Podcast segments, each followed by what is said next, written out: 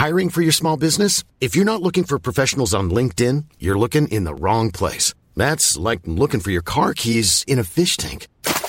LinkedIn helps you hire professionals you can't find anywhere else, even those who aren't actively searching for a new job but might be open to the perfect role. In a given month, over 70% of LinkedIn users don't even visit other leading job sites. So start looking in the right place. With LinkedIn, you can hire professionals like a professional. Post your free job on linkedin.com slash people today.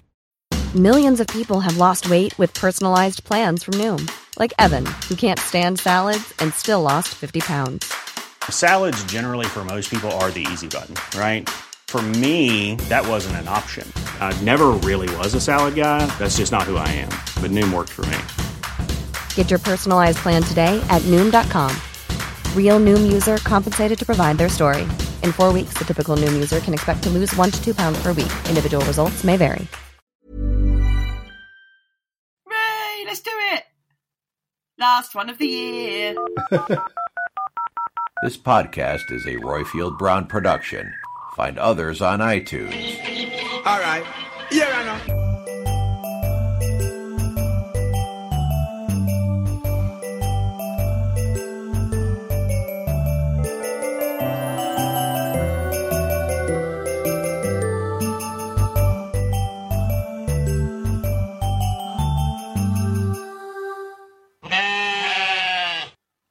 My twelfth day in Ambridge, my true love gave to me.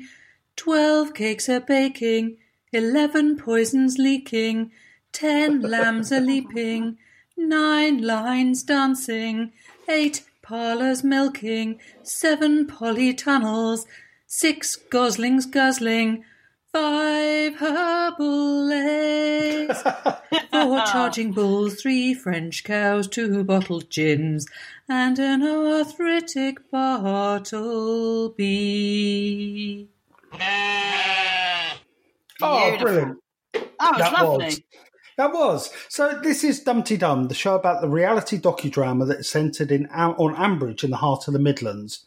This on this last episode of 2019, I'm the happy Hogmanay that is uh, Yokel Bear, and with me I have the New Year's Day hangover that is, Angela Barnes. And the last part of our end of year celebration is you. Uh, this week's Dumpty Dum it was a two parter um, from Paul Room and a special te- 12 Days of Ambridge from Anna Bradbury. Angela, if somebody wants to send us a Dumpty Dum, how can they do that? If you would like to sing us a Dumpty Dum or leave us a plot prediction, then call us on 0203 031 3105 or leave us a message on SpeakPipe. Thanks to Cosmo for his podcast roundups, to Mike Hatton for his character counts, Shambridge for her voices, and to Derek for the loan of the back bedroom. Uh, Derek has a New Year resolution this year to cut back on innuendo, but he thinks it's going to be hard. So very, very hard. Beautiful. Um, so on this week's episode, we hear views from Claire from Clapham, Merlin, and he's horny, horny, horny, Andrew Horn. um, but before the cause, let's brace ourselves for Angela's Ambridge Roundup.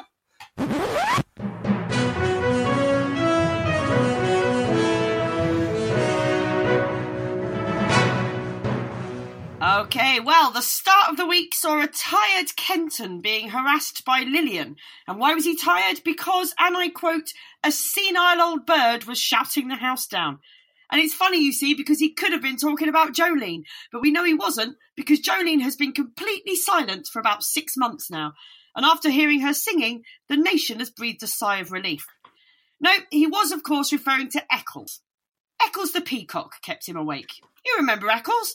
Sure, we haven't had a peep out of him for 20 years, but he's back, keeping the neighbourhood awake and making a mess on the table and chairs. So that's how a forgotten character gets noticed, screaming all night and shitting all over the beer garden. Come on, Kathy Perks, what are you waiting for? So why is Eccles making an appearance now? Let's just say I'm calling him Chekhov's peacock. Watch this space. But never fear, Kenton. Lilian has arranged for pub consultant Angus Shrimpton to come and solve all the Bulls' problems on Boxing Day. Yes, a person with an imaginary job is going to give up his Boxing Day to give free advice to a country pub he's never been to. It all sounds perfectly plausible. What are you on, scriptwriters? Elsewhere, Josh finally drags himself away from whatever it is in Thailand that has rendered him unable to reply to a text message, my money's on it involving ping pong balls, and calls Rex. And he admits that he did loan the digger to a mate, but didn't bother with any paperwork. He said, I didn't know what he was planning. Well, that's as maybe, Josh, but don't tell me you didn't have alarm bells when someone wanted to borrow a digger off the record. Oh, maybe he's putting on a Christmas digger ballet, or has been commissioned to dig the ditch that Boris Johnson said he'd die in. Josh then asks Rex to backdate an invoice to show to the police. And the maddest bit of all this is that Rex doesn't just tell him to stick it up his seed drill. On Monday, it's opening night of Jim's Ghost Stories, and Alistair's worried as he's only sold four tickets, and apparently two of them are to Kirsty and Philip. And we're supposed to feel sorry for him, but come on, the show must go on. Anybody who's done a student production at the Edinburgh Fringe would be grateful for four bums on seats. In the mid 90s, I did Daisy Pulls It Off to two people in the audience, and one of them was the reviewer from The Scotsman. Three stars, and I quote, Angela Barnes exudes Jim Slip earnestness. True story. Still, Jazzer starts press ganging the village and he manages to persuade Lee and Helen to go along, despite Lee's reservations that horror stories might bring back some painful memories for Helen. Oh, Lee, it's too late for Helen. She's already the mother of Damien. Sorry, Henry.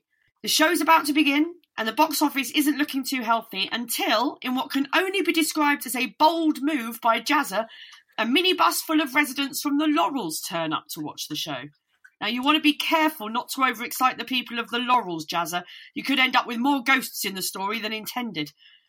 But the show is a roaring success. Even Auntie Cardboard almost became animated about how much she enjoyed it and in a turn of events almost as plausible as a business consultant's Boxing Day availability, during the show, Jazzer McCreary, yes, pig farmer Jazzer McCreary, gets the collywobbles and faints. Please. The man sends pigs to slaughter and has doubtless seen scarier things than Jim can conjure up while entertaining the housewives of Borsetshire on his milk round. Do me a favour. Then it's Christmas Eve and Tom's paranoia about his father having a fling with Joy Horville reaches fever pitch. Natasha calms him down. she says, Who could blame her if she did have a crush? He's a lovely man.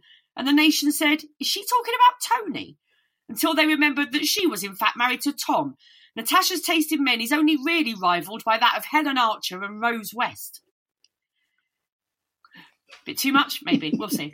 Uh, Christmas Christmas Eve at Bridge Farm means tree decorating time because heaven forbid any Christmas cheer should be spread in that place any earlier than Christmas Eve. Pat blows the cobwebs off a box of old Christmas tat from when the kids were young because it's about kids, isn't it, Christmas? Which does beg the question, where were the kids? By my reckoning, there were six adults decorating that tree and Henry and Jack were nowhere to be seen. Because it might have actually been, you know, fun for them. No, they were banished to the kitchen to make fruit punch with Johnny. Great, squeezing oranges with their moping cousin. Isn't heartbreak brilliant? Happy bloody Christmas. Meanwhile, Comfort and Joy Horville is busy distributing her festive gingerbread throughout the village and pops into Bridge Farm to drop some off with a provocative single malt for Tony. Before we know it, she's already halfway up the tree fingering their baubles and she's wangled herself a place at the Christmas dinner table. And I, for one, revelled in Tom's disgust. Stick that in your pipe and smoke it, sausage boy. Then it's Christmas Day. Now, I'm not going to say much about Christmas Day um, because while I thought Clarrie and Eddie's lunch at Gay Gables with Oliver was lovely, I just couldn't shake the frustration that the good fortune of the underclass in Ambridge only ever comes from the paternalistic good deeds of a wealthy benefactor. Yes, yes, I'm happy for them that they get to stay at Grange Farm, but I just wish it could have been because they had some success in their own lives rather than have some rich bloke deign to keep them in the manner to which they've become accustomed. Christmas at Bridge Farm was more cringeworthy to listen to. Uh, Tony loading up on sprouts and cream, and Tom loading up on red wine. And then while Pat popped out of the room, Joy led the company in warming up for a game of charades because, as everyone knows, if you don't warm up before playing charades, you could strain something, usually your will to live. And that's when Tom flips, accusing Joy and his father of flirting and being inappropriate, and for once the family call him out for the prize idiot he's being. It was all very humiliating, but not nearly as embarrassing as Helen and Lee's fake laughing a little. They definitely should have warmed up before that scene. They sounded like something off of Acorn Antiques.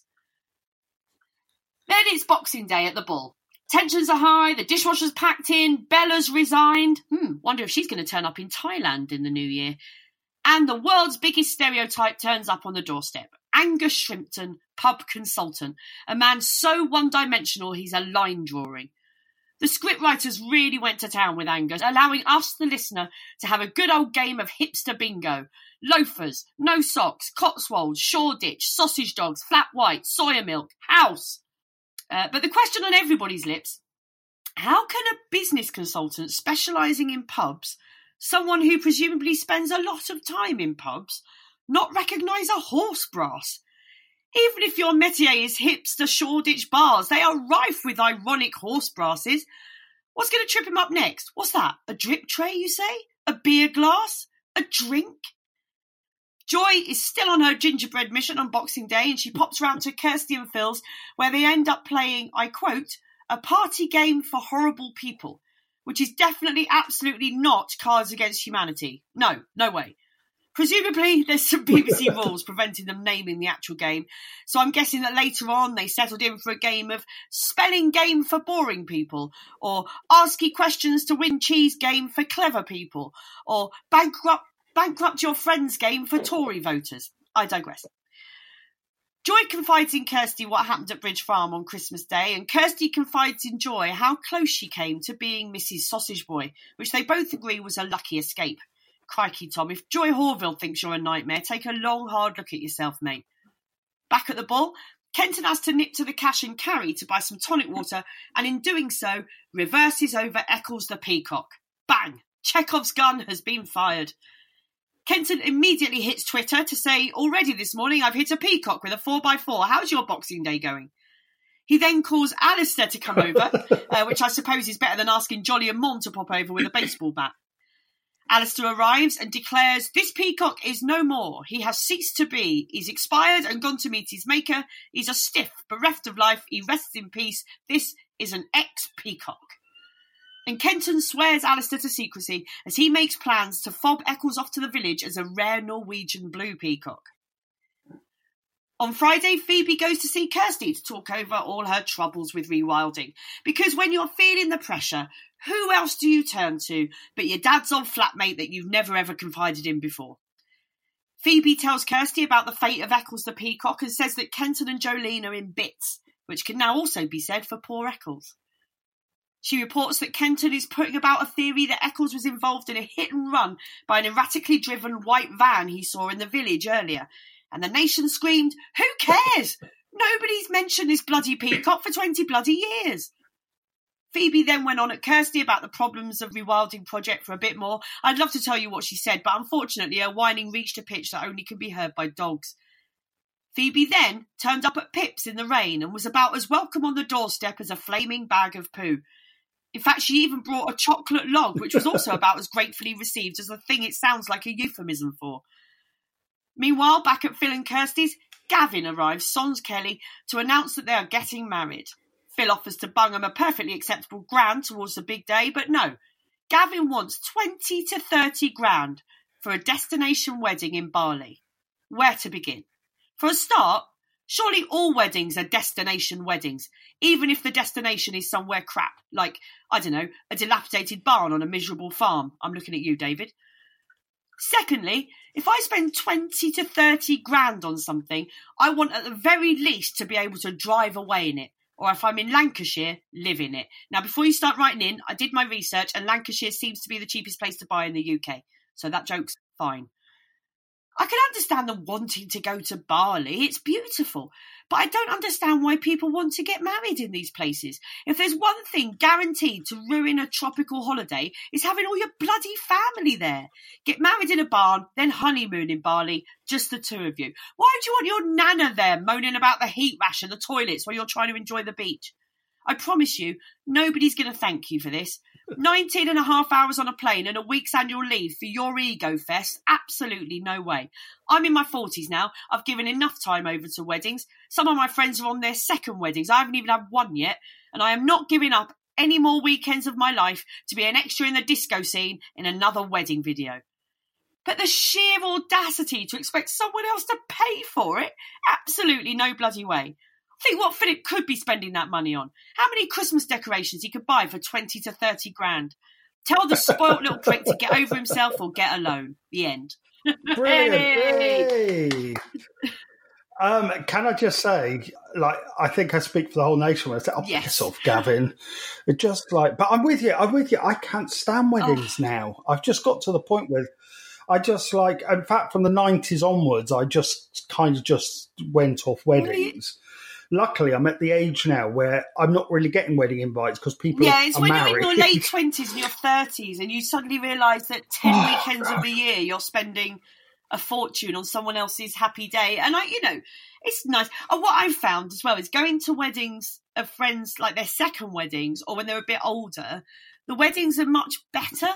Like when you were all in your twenties and everyone just has the same wedding that from a magazine. You know, they're Oh, really. God, I can't yeah, remember I which know, one was yeah. which in my head, but now I, I find like a nice small wedding where it's really individual and about the couple much nicer. Yeah, that's much nicer. I did actually duck out of something once, which is I went to the kind of the, the wedding ceremony. Uh, this was again in the nineties, but I just couldn't. Ha- I just couldn't stomach the um, the uh, the wedding reception, mainly because it was the season finale of Charmed. so I basically prioritized that over Friends, um, and I I have no regrets. So yes, Well done. Last wedding I went to, I ended up in A and E halfway through the day. Um, but I made it back in time for dinner, so that was, I got a little bit. oh my god! I wear hearing aids, and um, it was the bit after the ceremony, and you know we just sort of killing time Yeah. before dinner, and uh, we were. It was a lovely summer's day, and everyone was out in the in the sort of gardens of this venue, and um, I just fiddled with my hearing aid and I took it out, and the little bit that's on the end of it, they call it the dome, wasn't on the end of it, and it got lodged in my ear.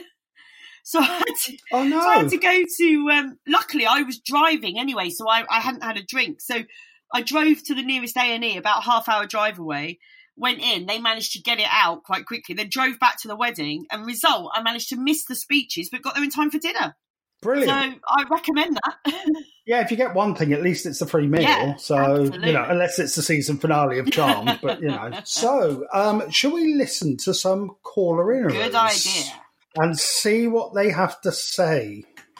Hello, Ambridge 3962. Okay, the first call we've got is from Claire in Clapham. Hi, Dumpty Dum. It's Claire from Clapham here. First, a big thank you to Yoko Bear and Andrew Horn for covering last week's show, and another thank you to Yoko Bear and Angela Barnes for covering this week's. Oh, Um, You haven't it's heard it lovely yet. that we have such a broad and talented community, and everyone gets to pitch in and do a really good job. And I hope the technology is kinder to you this week. So I just say hello I hope and so. happy Christmas and happy New Year to everyone, and reflect a little bit on Christmas week. I'm not going to go into the whole crazy Bridge Farm Christmas thing, except to note that Pat didn't give any credence at all to the accusations that Tom was making. And I thought that was quite nice because it would be really obvious and easy for her to suddenly start feeling suspicious. And I just think it shows this sort of steadfastness of their relationship, uh, Pat and Tony, that she's just like, oh no, there's nothing in this. This is ridiculous. Tom, you're being ridiculous. And nice to hear Tom and Natasha squabbling too, because uh, Tom's an idiot, isn't he, really? Anyway, other things of note this week was a bit of a uh, rehabilitation of Joy, or at least a sort of more uh, humane side of her, that people seem to be able to get on with her better. So presumably this is a growing issue that people get to like her. Um, and I'd just like to make two quick predictions for the new year. One is that the trendy pub consultant will say that the only good thing going for the ball was the peacock. Uh, that's a pretty obvious one for this next week. And then in the long term, please could maybe one of the people working on the extension at Jim's be a female plumber or something who falls for Jazzer and they live happily ever after. Happy New Year and speak to you soon. Bye. oh, happy yeah. Christmas to you too, Claire and Clapham. yes. Yeah. Happy Christmas and Happy New Year. Yes, indeedy. So I was just thinking about um, Joy. I'm getting to quite like her. I see. I said this from the off. I thought we're all being too unkind. She's just a lonely Yeah. lady, and everyone's written her off. I think she's funny, and she's. I loved it when uh, when she just basically went, "No, not Tony. He's not tall enough." I thought that was that was really funny. Um, yeah, no, I, I absolutely. I'm glad that they haven't hung about with making her a bit more of a rounded and and nice character because it, it, she started off so one dimensional and so just irritating. I thought they can't sustain that.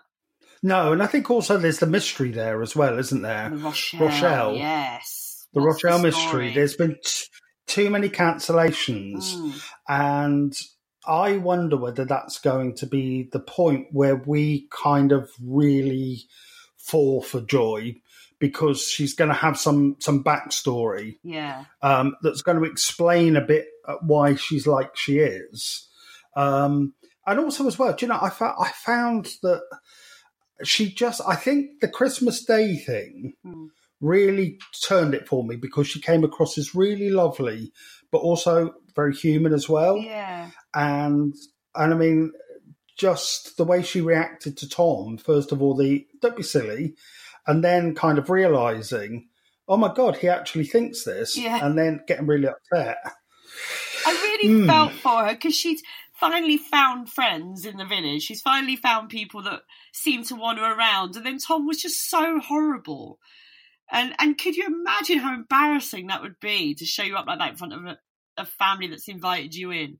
I really felt for her, and I and as um, Claire said, you know, I'm so glad that Pat didn't give it even a millisecond of credence. She was straight away like, "Don't be ridiculous," you know, because I don't think Pat would think that of Tony. Tony hasn't got the wherewithal to have an affair. He can't, you know. I mean, the whole thing about why Pat didn't give it any credence, I think, it's just because you just have to look at Tony and think, yeah, that's not good. Yeah, exactly. Yeah. Oh, there's something about his wellies really does it for a lady. Oh, it's just there's not there's there's nothing, no kind of spark there. I think that would make anybody say, "Core blimey, yeah, I love a bit of Tony." Yeah, yeah. I mean, sure, we don't know what he looks like, but he'd have to be a proper silver fox to overcome his personality defects. Well, I, I wonder as well as what it got, it got me wondering about beyond Roy. What would what would Ambridge Tinder look like? Just be Roy and Joy, and they can't. You can't have Joy and Roy. and, they, and they've blocked each other. Oh, and then, of course, and then it got me thinking about what about um, what about Ambridge Grinder? Um, and my theory there is just Adam on a phone that Ian doesn't know I was about. just going to say that. That's Adam on his spare phone. I was just going to Yeah. say exactly that. oh, just just flicking through it every day, waiting to see if Charlie Thomas has come back. Uh, well, we all want Charlie Thomas to come back, but you know, um, what did you think of the Tom thing on on, on Christmas Day? did you did you enjoy it? Because I loved it. It was fun. I like you want that in a Christmas episode. You want something a bit silly. And, and it was silly. And and Tom is I mean, he is a prick. You know, there's no getting away from it. He is a he does jump to things. He does, you know, think he knows everything. And I didn't think it was at all out of character what he did. And and you know, it was flagged up early on that he was guzzling back the red wine. And um, so yeah, it all seemed perfectly feasible to me that he would just flip out and because he's a bit pissed and is you know seeing things that aren't there. Yeah. I thought it was funny. I mean, it's. I thought it was. I thought it was the Ambridge version of the EastEnders Christmas Day episode. Like with EastEnders, somebody normally dies, but that wouldn't. It's actually it's just like Tom's being a dick. That's as far as it goes. Yeah. Though I'll tell you what about the um, EastEnders Christmas specials. You know where people keep getting run over and stuff. right? Yeah, I've, I've watched an wondered- EastEnders Christmas special for about ten years. Well, I know, me neither, but I kind of, you know, you see the kind of headlines and what have you. Yeah. And a lot of people have been run over. Right. But when you look at the length of each side of that square, how does a vehicle get the speed up to actually kill anybody? It's a really good point. Surely they can't be doing more than ten miles an hour, can they? I know, exactly. I'm just like, where are they coming from? so, so always bug me that, always bug me. Quick, get on the phone to the producers. Absolutely. and talking about getting on the phone, should we should we have a little listen to Merlin? Let's. Hello to everyone in Dumpty Dumland from Merlin, and happy holidays to you all. I had two things for this week. The first was Tom going into his diatribe at John, uh, uh, Jo- Joy. While I think it's completely possible for Tom to go full men- mental jacket, I did think that the whole storyline has gone rather quickly from him first thinking something is happening to going completely off the rails. So it seemed that storyline should have taken a lot longer, and the speed it was rushed through rather spoilt it and made it unbelievable. And then the other thing, which I am sure everyone will be talking about, is Eccles. And my first thought was it was a perfect moment for Alistair to re- revisit the Monty Python Dead Parrot Oh, sketch. great minds. And I could just see him when he was asked, whe- when Kenton asked him if the, the uh, peacock was dead. I could just hear him going, This bird wouldn't boom if you put four million volts through it. He's bleeding demised. He's not pining. He's passed on. This peacock is no more. He has ceased to be. He's expired and gone to meet his maker. His metabolic processes are history. He's off the twig. He's kicked the bucket. He's shuffled off this mortal coil. He is an ex peacock. I think that would have been a much better end to the whole thing. So thank you for listening, and I will catch you up with you on another occasion. Oh, Merlin, I feel terrible now. I didn't. I just so everyone knows, I didn't hear the phone calls this week before I wrote the monologue. I'm hearing that for the first time, so I just did exactly that in the monologue. So great minds, Merlin. Yeah. Great minds. Great mind. also, as well, I did I did see a tweet, and I'm sorry. And if you've picked this as tweet of the week, I apologise. But somebody did tweet something like, "He's gone." Eccles, the people's peacock. the, the whole the whole Tony Blair, um, Princess Diana thing. It Yeah, I really was the peacock apart. Oh, just. But I thought as well. What I had going through my head is uh, the peacock's called Eccles, and I don't know whether it shows my my age. Goon but I- Show. or- the Goon Show. It was like Eccles. Eccles is gone. Um, but I think I think it was. I think this is a real clear case of where the scriptwriters started this plot line, and then they all looked at each other and went, "Does anyone know where this is going?" Yeah. Everyone went, "No, let's just end it. Let's just, just kill it." Yeah. I well, it Um, was weird that, because I mean, I, I had to look up. I just couldn't remember him being mentioned really before, and I looked at. And apparently, he arrived in 1993. And then disappeared for a bit, and then was replaced with other peacocks. And then they met their demise, and Eccles came back. And um, so he's been around what 26 years. This peacock. Oh, he had a So good he's had a innings good innings. Um, apparently, the average lifespan for a peacock in captivity is 25 years. So, you know, he was on his way out. And, um, but I was just like, Can I just ask? that- Did, did you look that up? Or, I looked it or- up. Yeah, or is oh, I just happened to be an right, expert okay. No, I looked it up because I, I just thought, am I going mad? I've listened to the Archers for quite a long time, and I just had completely not registered No. that there was a peacock at the bull, and then suddenly. He was everywhere. That's why I was talking about him as, you know, Chekhov's peacock. Like, well, they're going to have to do something with him because they're mentioning him constantly. So obviously something's going to happen. But um, it just seemed very odd that he suddenly appeared and then two days later was run over by Kenton. just so strange. Yes, indeed. Ah. Um, shall, shall we go on to Andrew Horn? Let's do this that. is our last call. Greetings, Earthlings. Andrew Horn here. Hope you all had a lovely Christmas. Um, and Roifield, hope you managed to have some Christmas after spending all that time rescuing last week's recording. So, a week on Monday, the 6th of January, we have the Epiphany, the Feast of the Three Wise Men. Uh, so, in the meantime, by way of balance, the BBC, ever known for its balance, has given us the Three Unwise Men or the Three Twats. Um, Tom, Angus, and Gavin.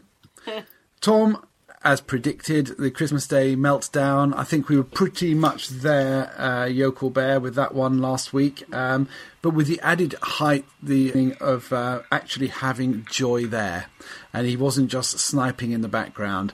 That was really quite delicious. Um, and uh, yes, nothing really more t- to add to that. Angus really wound me up. The way the script writers wrote him as a consultant.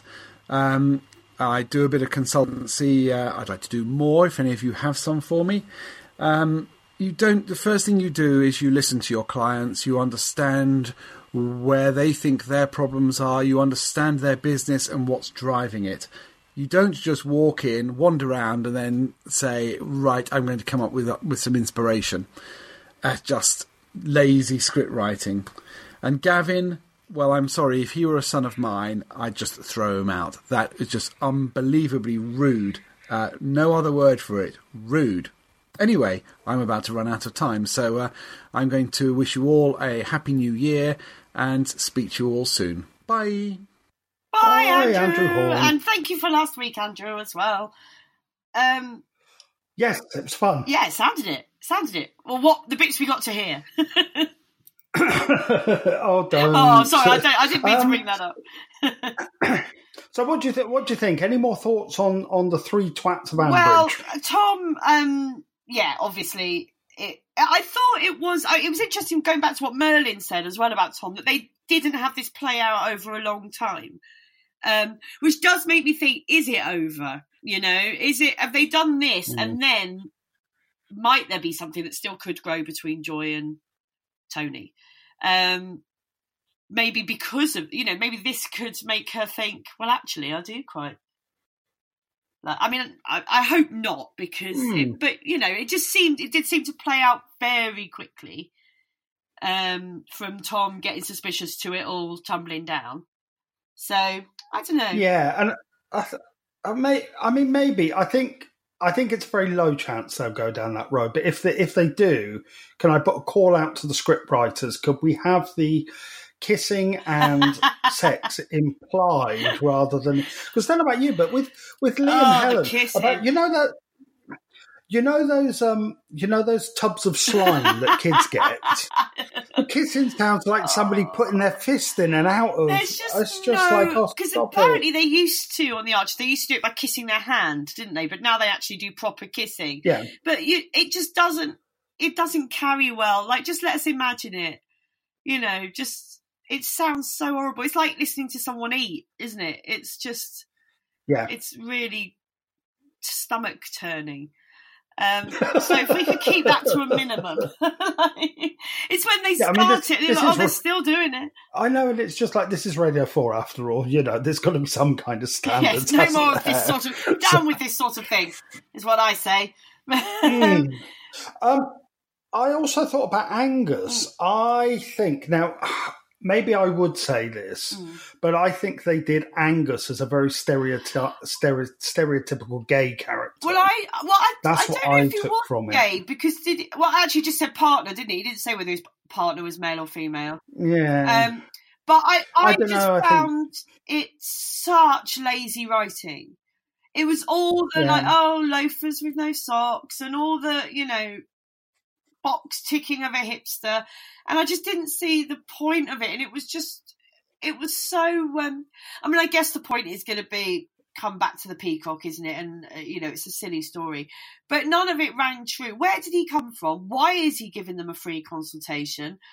What you know? Why would somebody, a professional in any capacity, give up their Boxing Day for someone they don't know in a country pub in the middle of nowhere? You know, he didn't behave like a consultant. Andrew's absolutely right. That's not what a consultant. That Like none of it rang true, and it just felt like lazy stereotype upon lazy stereotype of some, you know, Shoreditch wanker, and um, yeah, it just did nothing. Did for the it just none of it rang true. No, I think also, but it did give me hope because I thought, is there a job out there that's basically involves bursting into people's homes and just pointing at things, going, "That shit, that shit, the curtains have got to go." Because I would love that job. You job. found your vocation. yeah, absolutely. I'll come round and tell you everything that's wrong with your house. Don't, So, but you don't wear um, loafers without socks. Come on now. Oh God, no! I'm getting too old for that kind of thing. It's just to too it. cold otherwise, Too isn't right, it? and sweat. So- Their feet must stink. Oh God, yeah. Ugh. It's oh yeah. It's just uh, I used to work with somebody. This is I want to make it clear if any from from my current job is listening. it's not this job, but a previous job. Someone did, and he never used to do anything with the shoes. Like you know, if you don't wear socks with shoes, you can spray the shoes with kind of that deodorizing stuff or whatever. Oh my God, you could smell him coming. Oh, it was just disgusting. like. Oh, so yeah. Hmm. So I didn't. What What else did you like? What What else? Is there anything else this week that you thought was worth mentioning? I well, the Christmas Day episode I thought was fun, and and I, as I said in the monologue, like the the meal with Oliver and Clarrie and Eddie, I thought was lovely. Like, and I just Mm. imagine how nice Christmas lunch would be at Grey Gables, you know, and just to sit in a nice private dining room and have all the food brought to you, and then to retire with um uh, uh Joe's sloe gin, which I thought was a lovely touch, you know, and and it was all great. And until I've just got this it's the working class chip on my shoulder which is massive and I know that but I just felt like could they not just have some good fortune in their lives scriptwriters which means they can afford to stay at Grange Farm rather than this paternalistic bollocks of Oliver deigning to allow them to stay there, you know, and pay a rent they can afford. I know it's supposed to show that Oliver's a really nice man and he is a really nice man, but just for once, can we have the underdog just be able to do well for themselves and be able to come through, you know, just once, yeah. and not be because some rich bloke has has been their benefactor. It just made me really cross that. Yeah, I think I think also as well. It's, I mean, I've been banging on about this for, especially with the year that the Grundys have had. It was just like, Yeah. just uh, could you just stop hitting them, please, with these these kind of uh, plot lines that are just like Yeah. like essentially saying, "God, isn't it awful to be the Grundys?" Um, and it's not Yeah. awful to be the Grundys because also when you well, the thing I love about the Grundys is that there's a real heart at the centre of their family. There's a real love and there's a real kind of Mm. camaraderie that sometimes you don't get when you know when you get Brian and all his kids together Yeah, all and just sort of all- they're all- hate him. and also as well that they face problems that are just basically bailed out by the bank of mum and dad all the time. Um, and so, so whilst Yeah. Oliver's lovely, I did think what I'd really love to see this year is one of the Grundys to hit on a business thing that actually goes really, really well, and for them to get proper Yeah. money behind them yeah, and see how their standing in the community changes. Um, because at the end of the day, with, with all the other families, Yeah. it just comes down to land and money, doesn't it? Basically, that's what it's about. yeah, absolutely. I just want to see them, not even, you know, I don't want to see them win the lottery. I don't want to see them become millionaires. I just want to see them be able to get by where they live, you know, keep their farm, that keep Mm. Grange Farm, be able to afford to stay there. And, you know, it's not out of the realms of possibility for a family like that to be able to earn enough to, to stay there. So why can't they? Why does it have to just constantly be misfortune? And and it's just the bailing out that annoys me. The now they have to, you know, carry on forelock tugging to the lord of the manor. You know, let them make their own way and let them succeed at it. yeah, no, I think so. a I think, um, I think, I think it's good that they've got some security though, because it means that we know that there's not going to be, oh my god, they've got to find somewhere else to live and all go through all that. So I think we're going to have a bit more stable plot lines Yeah. for them, but just like give them a break this year. Just give them Yeah. a break. Yeah. And also, what will happen when Oliver dies, you know, or if he changes his mind or whatever? Mm. It's just, it's so precarious. Just let them have a, a Yeah, safe, long term home. One thing that I have been really Yeah. struggling this week, and it's like Schrodinger's cat with me, is Lee and Helen. I simultaneously want to go, Yes. oh, and puke at the same time. I know what you mean. It is a bit. Um, they're making Lee say seem very sort of. You know, I, what I really didn't like was that conversation Mm. Pat and Tony had about Lee, and they're like, "Yo, it's not really Helen's type." It's like, look at what her type's been like. Like her type has clearly not worked, has it? Oh, you'd rather be with a psychopath or a suicidal gamekeeper or whatever he was. You know, like let's just give the poor bloke a chance, shall we? Just because he wears white trainers and isn't a farmer. Um, you know, I, I don't. I hate again. It's I just hate snobbishness. So all of that coming from Pat and Tony's a bit rich when they're the most dysfunctional blooming kids in the whole village. You know, um, so that annoyed me a bit, and I, I sort of like Lee, but I just.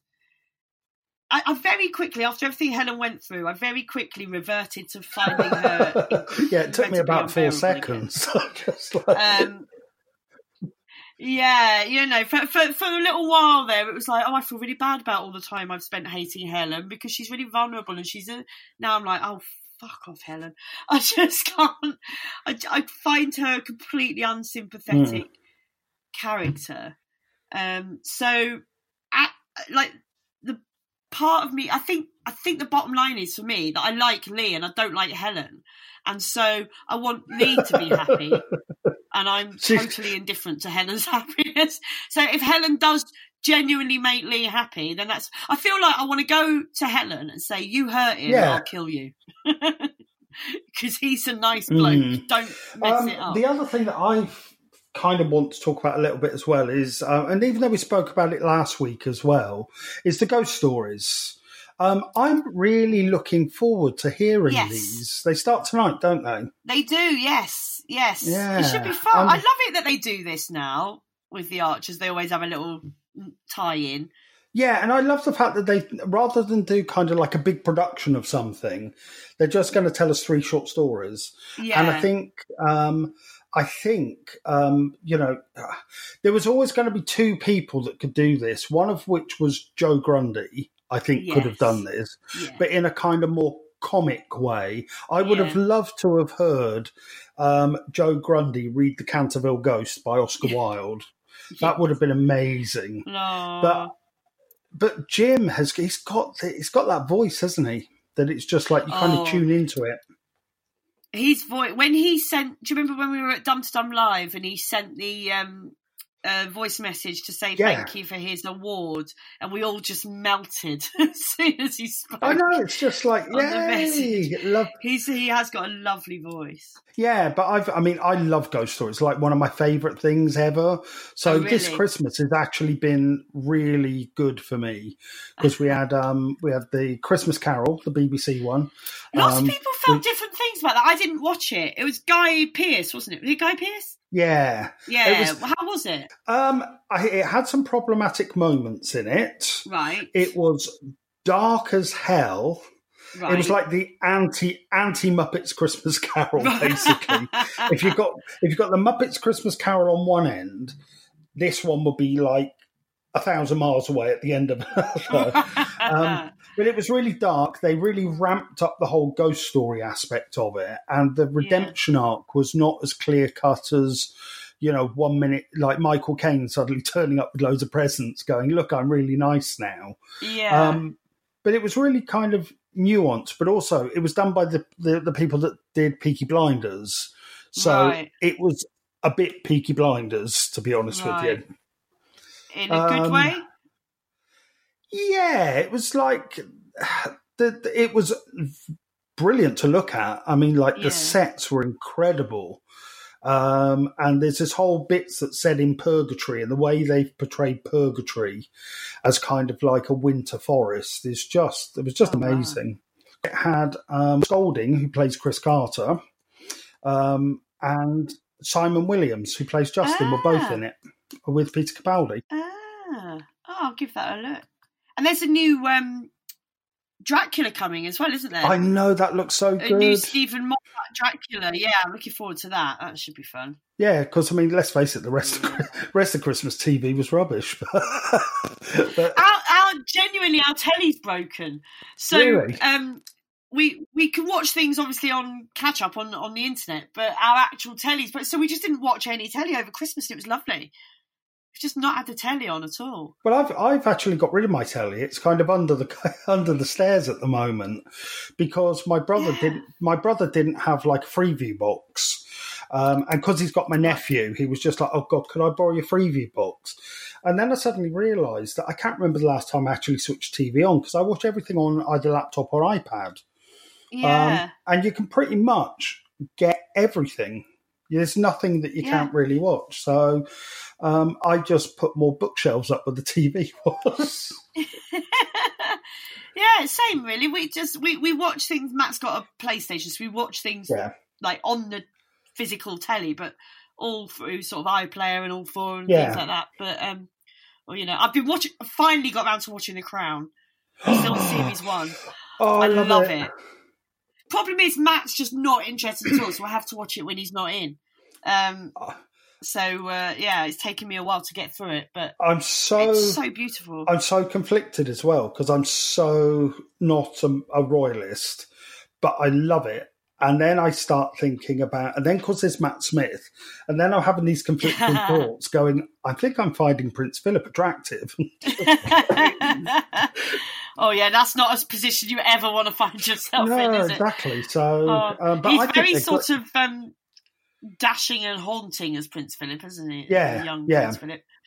Ah, Mm, but it, Ooh. second series gets really good as well. It's a bit, it's, Oh, a, it's a bit darker, but then again, I know loads of men that are going through conflict for the third season coming up because, of course, they got Gillian Anderson playing Margaret Thatcher. And Oh, loads of people were tweeting oh, and saying, God, oh, yeah. no, no, don't make Margaret Thatcher hot. Don't make Margaret Thatcher hot. oh God, yeah, that's a nightmare. Mm. So, Oh. No, I Um, love it. I do, and I, cause I love sort of British 20th century history is my thing. So so that that's sort of happening in the backdrop. It's really. I'm just on the episode now that's got the sort of Suez crisis unfolding in the background. And Oh, uh, have- yeah, it's brilliant. I love it. Have you read the David Kynaston books? Um, a historian who's he's um, writing. There's three of them out, but it's a really in-depth social history of post-war Britain. Oh. I'll, I'll, I'll send you the links. You'd really enjoy Oh, them. please do, please do. I'm um, I'm going to get in a little plug here while we're talking about this stuff because I've got a history podcast that's coming out in the beginning of January. Yay! And it's with myself and John O'Farrell, who is a uh, writer. You may have heard of it. He used to write. Uh, he's one of the team on Spitting Image, Yeah. the original Spitting Image.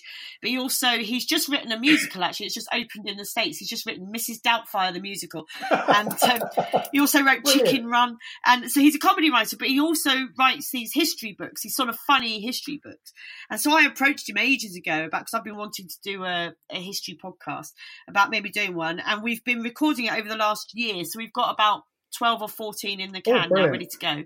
But they're being released and it's called we are history. So if you're uh, up for it and all it is it's myself and john o'farrell in either my house or his house and each episode we take uh, uh, something that happened in history it's that vague and we talk about it. And it's not you know really it's it's sort of two mates chatting in a hopefully slightly amusing way about a thing that interests them so we've done episodes on we did uh, vlad the impaler we've done the profumo scandal we've done uh, what else have we done uh, spy pigeons in world war two um, nudism in East Germany. We've done uh, all sorts of things, the Paris Commune, all sorts of things. So um, if people are interested, if you follow on Twitter, it's just at We Are History Pod, and we'll be launching very, very soon. Brilliant. in the next Oh, couple of well, weeks. I will be you. I will be listening. Lovely stuff. So, um, shall we go to some adverts um, and then uh, sit back and listen um, to our veteran social media specialist, uh, Millie Bell? Yay! Hiring for your small business? If you're not looking for professionals on LinkedIn, you're looking in the wrong place. That's like looking for your car keys in a fish tank. LinkedIn helps you hire professionals you can't find anywhere else, even those who aren't actively searching for a new job but might be open to the perfect role. In a given month, over 70% of LinkedIn users don't even visit other leading job sites. So start looking in the right place. With LinkedIn, you can hire professionals like a professional. Post your free job on linkedin.com slash people today. Burrow is a furniture company known for timeless design and thoughtful construction and free shipping, and that extends to their outdoor collection. Their outdoor furniture is built to withstand the elements, featuring rust-proof stainless steel hardware, weather-ready teak, and quick-dry foam cushions. For Memorial Day, get 15% off your Burrow purchase at burrow.com slash ACAST and up to 25% off outdoor. That's up to 25% off outdoor furniture at burrow.com slash ACAST. Normally, being a little extra might be a bit much, but not when it comes to healthcare. That's why United Healthcare's Health Protector Guard fixed indemnity insurance plans, underwritten by Golden Rule Insurance Company, supplement your primary plan so you manage out of pocket costs. Learn more at uh1.com. Good day, everyone. So, first of all, I'm going to say I hope you all have a fabulous new year. I hope 2020 is amazing for you, and I hope you stick with us at Dumpty Dum. Uh, we started this week by talking about what is the scariest thing you have ever experienced. and uh, Witherspoon Wilson said, tough choice being gay, bashed, and winding up in the ER in 1983. Oh no. Or waking up the morning after the presidential election of 2016. um, Melissa Williams said probably living through three RA, IRA bombs whilst living in Clerkenwell. They weren't on my doorstep, but close enough to feel the impact and scare the shit out of me. Uh, Paul Devlin said abseiling from the roof of the Aviva Stadium in Dublin, not the scary bit, whilst wearing a very tight harness and suffering the effects of food poisoning thanks to the culinary creativity of my beloved and much missed granddad. I can laugh about it now. Uh, Fiona Crawford said being the only passenger on an eight hour car journey in Alaska after the driver kept making suggestive remarks and jokes about kidnapping me. Oh my god. Keith Bosusto said canoeing down the river Lune in flood. Don't know how we survived the whirlpool. Uh, we also did a poll um, in honour of uh, Yoko Bear, and we said, Who is on the money about joy? And the results are 71% of you said Natasha is on the money, and only 29% said Tom is on the money. Um, we also wondered how long it would be until someone in Ambridge learns the truth about Eccles. Now, the interesting thing with this conversation was so many people didn't seem to have any real history with Eccles and said, wow. And Wendy Wells was a very good example. She said the pub pet. Wasn't he in Ambridge for about a week? Not sure anyone will notice. now, of course, many of us have noticed Eccles over the year, but clearly he hasn't resonated for everyone. And Rob Williams said, FFS Kenton, it was an accident. An accident. Um, Eleanor Serafina Unwin said, at least he didn't beat it to death with a baseball bat whilst wearing Jolene's kimono. Didn't know it was an option, Eleanor. Thanks for that. Um, Melissa Williams said, didn't Eccles used to wind up Sid from time to time? Stephen Howlett said, maybe the trendy consultant who was not from Shoreditch will get the blame. And Megan Eliza Stott said, whenever anyone says Eccles, I just think of the character from the Goon Show. But seriously, Kenton, these things happen, my dear. This was actually a common theme that, hey, accidents do happen. And finally, we wondered about Gavin. What were our thoughts on Gavin? Piss off, Gavin. Witherspoon, who is as and insightful as ever, said, entitled Millennial. Uh, And Teresa de Billet said, I foresee ructions between Kirsty and Philip. She will refuse to go, and Philip will be forced into backing her and standing up to Gavin or risk losing her. Al Williams said, I'm not going to lie, fair play. He's a not very nice person. And Pamela Lowe, Loey Lane said, selfish in every way, unless he thinks old dad can afford to pay for everyone, all 50 guests to attend, secretly Elton John level wealth. Having a destination wedding expects everyone to pay through the nose for flights and hotel, forcing everyone to spend what could be once in a lifetime trip money on their wedding, not a trip of their own choosing. Awful.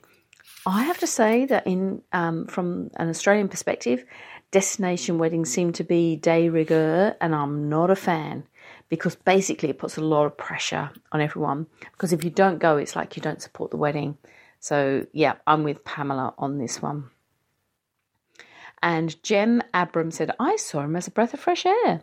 The newer writers Okay. have been given the freedom to introduce some characters like him and Joy who are more complex than they seem at first and have some dramatic depth. Gillian Corrigan said, There's obviously a backstory there. There must be a reason he feels so entitled. Does his prospective wife know he is hitting his father up for money? So, as ever, uh, lots and lots and lots to discuss. Um, we very much appreciate your contribution, Yoko Bear and Witherspoon and I look forward to everything you say, and at least one of us will um, respond, hopefully. Uh, we hope you have a great new year, and we hope you uh, don't get uh, too wasted in the celebrations. And we look forward to spending time with you in 2020. And next week, Yoko Bear will- will be back with you. So until then, I say to you, hooroo! Oh, thank you, Millie Bell. Happy New Year, Millie Bell. Happy New Year. Uh, breath of fresh air. No. Uh, what It's- a, a stinking fetid breath of fresh air, maybe. yeah. I, I mean, Oh. I, I think uh, Witherspoon was bang on the nose there. That's classic millennial behaviour, isn't it? Behaviour. It's that sort of, but I want something, so why can't I have it? And you know, and even if even if Philip had that money sat in the bank, doing nothing with it, that doesn't mean you get to have it for your wedding. Like it just, I couldn't imagine ever, ever. I mean, my parents don't have hmm. that sort of money, but if they did, I'd never have the brass balls to just ask them for it. It's his. He's earned it. Like, earn your own money or get a loan or do whatever it is if you're that desperate to go. But you don't just expect that from your parents. Titled little prick. Yeah. It's been a theme all the way through, isn't it, Gavin? Yeah. It has. Mm. Considering he's had about, what's five minutes in total of airtime so far, Gavin, we really hate him, Yeah, absolutely. I'm really hoping that Kirsty does have a word with him because I just want to hear that. I want to hear because he I, he's not going to Yeah, be used yeah. to somebody standing up to him, and it's going to be interesting. I reckon. No, but I feel I I do. Oh, I'm about to go into what happens on Monday's episode, so I'll be quiet. Um, oh, sorry, on Sunday's episode. But I know Kirsty has a conversation with Roy, and I think Roy had a point in it. I won't give too many spoilers, but you know, you do have to be careful when you're the step parent because it's a you know it's a very difficult balance that between get when you get in between a, a parent Yeah. and child in that way and and you know part of me is like yes i do want kirsty to put her foot down but also it's between them really and it, it's it's not her money you know. Obviously she'll it'll affect her if she's going to have a future with phil if he's given 20 to 30 grand to his son but the bottom line is his son's always going to come first so don't drive phil away you know or don't make him choose because you're unlikely to be the choice No, exactly. But yeah, so but I think we're going to hear more of Gavin. So i mm. think so i wonder what kelly's like we haven't met kelly have we no, I don't think so. no i bet be- she's like a princess spoiled princess Yeah, I think yeah, I think so. Mm. Yeah. So now on to tweets of the week. Oh, right, hang on. I've got to open my little. There we are. There it is. Okay, tweets of the week.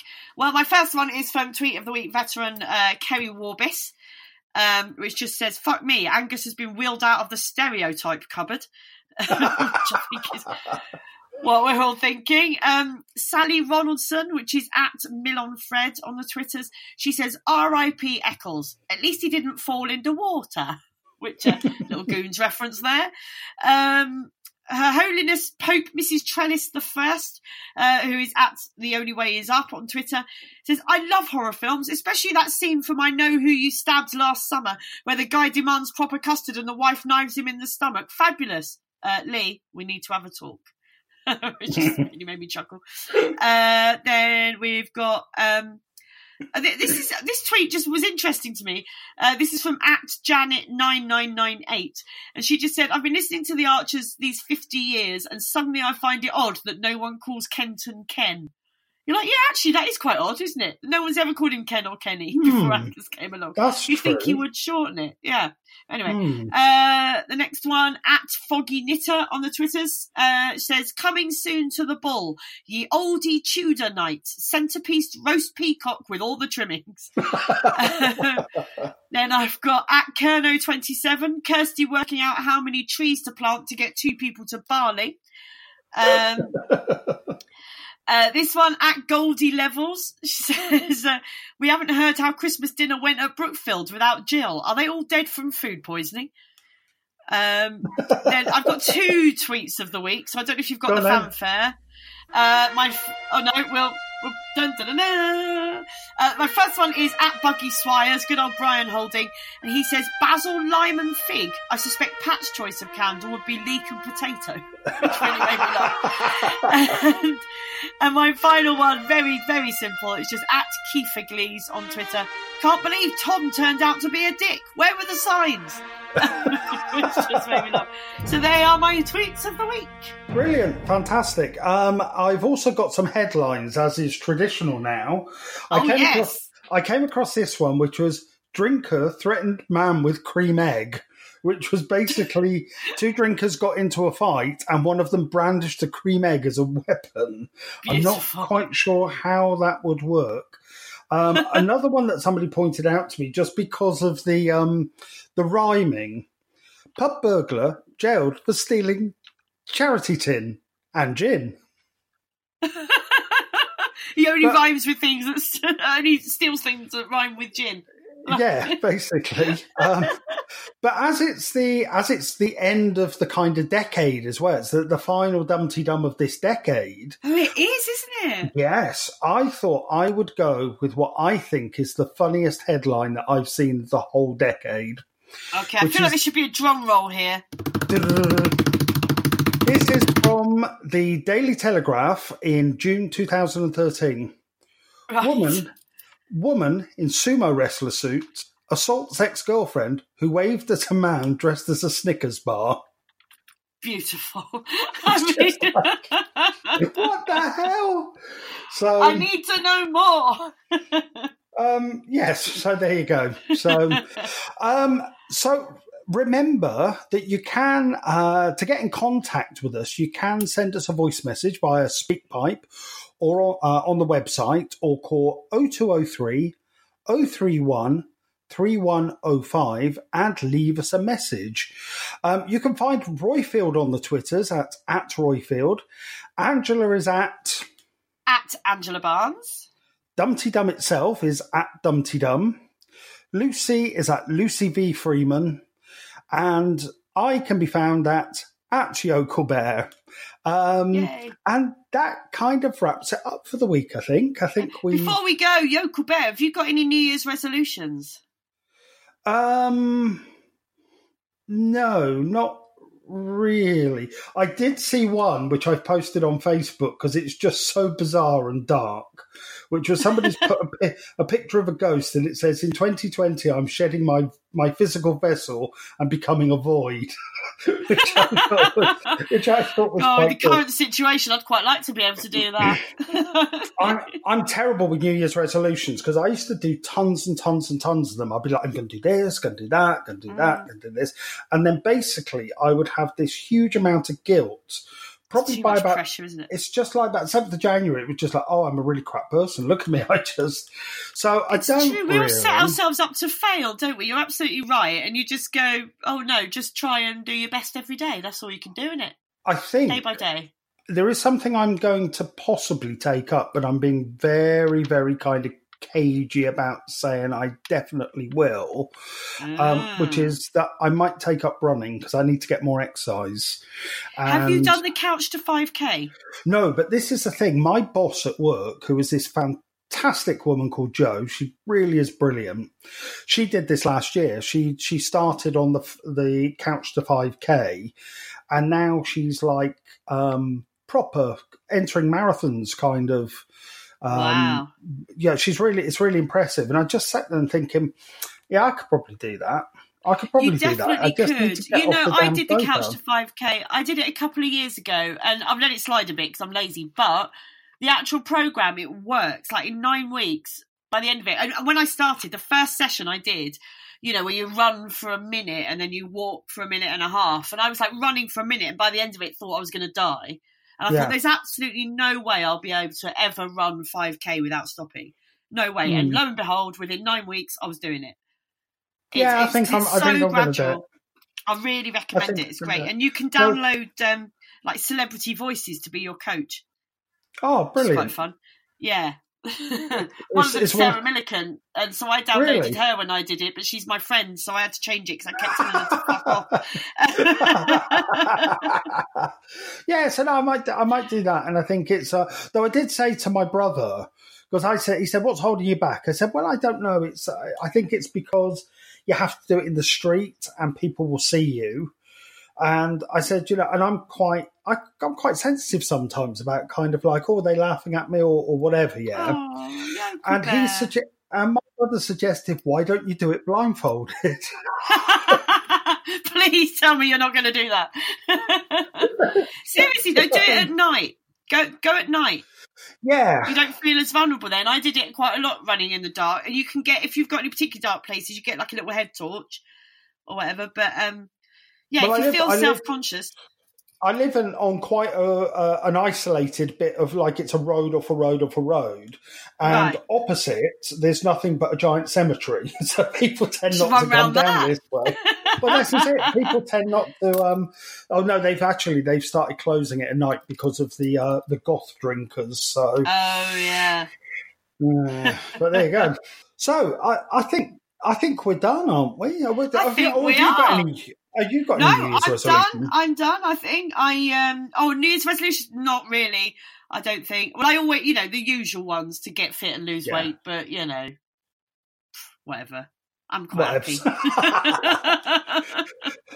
Okay, alright. so this is the last Dumpty Dum of the decade. Um, and what a pleasure it's. Thank you so much for coming on and doing the last one of the decade. oh, thank you for having me, and it's been lovely to actually uh, do a recording with you, Yokel Bear. It's been fun. Oh, no, it's been fun. And I'm really hoping we don't have the same problems we had last time. Because if Roifield sends me a message going, there's a problem with the recording, I'm just going to hide under a duvet for a week. Oh, Just like, I will be crossing everything, and I promise I'm not going to touch anything uh, on the computer until I know it's safe to do so.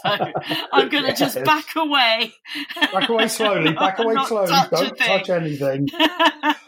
okay, so thank you very I'm going to stop the recording. Hi, I'm Daniel, founder of Pretty Litter. Did you know cats tend to hide symptoms of sickness and pain? I learned this the hard way after losing my cat, Gingy. So I created Pretty Litter, a health monitoring litter that helps detect early signs of illness by changing colors, saving you money and potentially your cat's life. Pretty Litter is veterinarian developed, and it's the easiest way to keep tabs on your fur baby's health right at home. Go to prettylitter.com and use code ACAST for 20% off your first order and a free cat toy. Terms and conditions apply. See site for details. Want flexibility? Take yoga. Want flexibility with your health insurance? Check out United Healthcare Insurance Plans. Underwritten by Golden Rule Insurance Company, they offer flexible, budget friendly medical, dental, and vision coverage that may be right for you. More at uh1.com.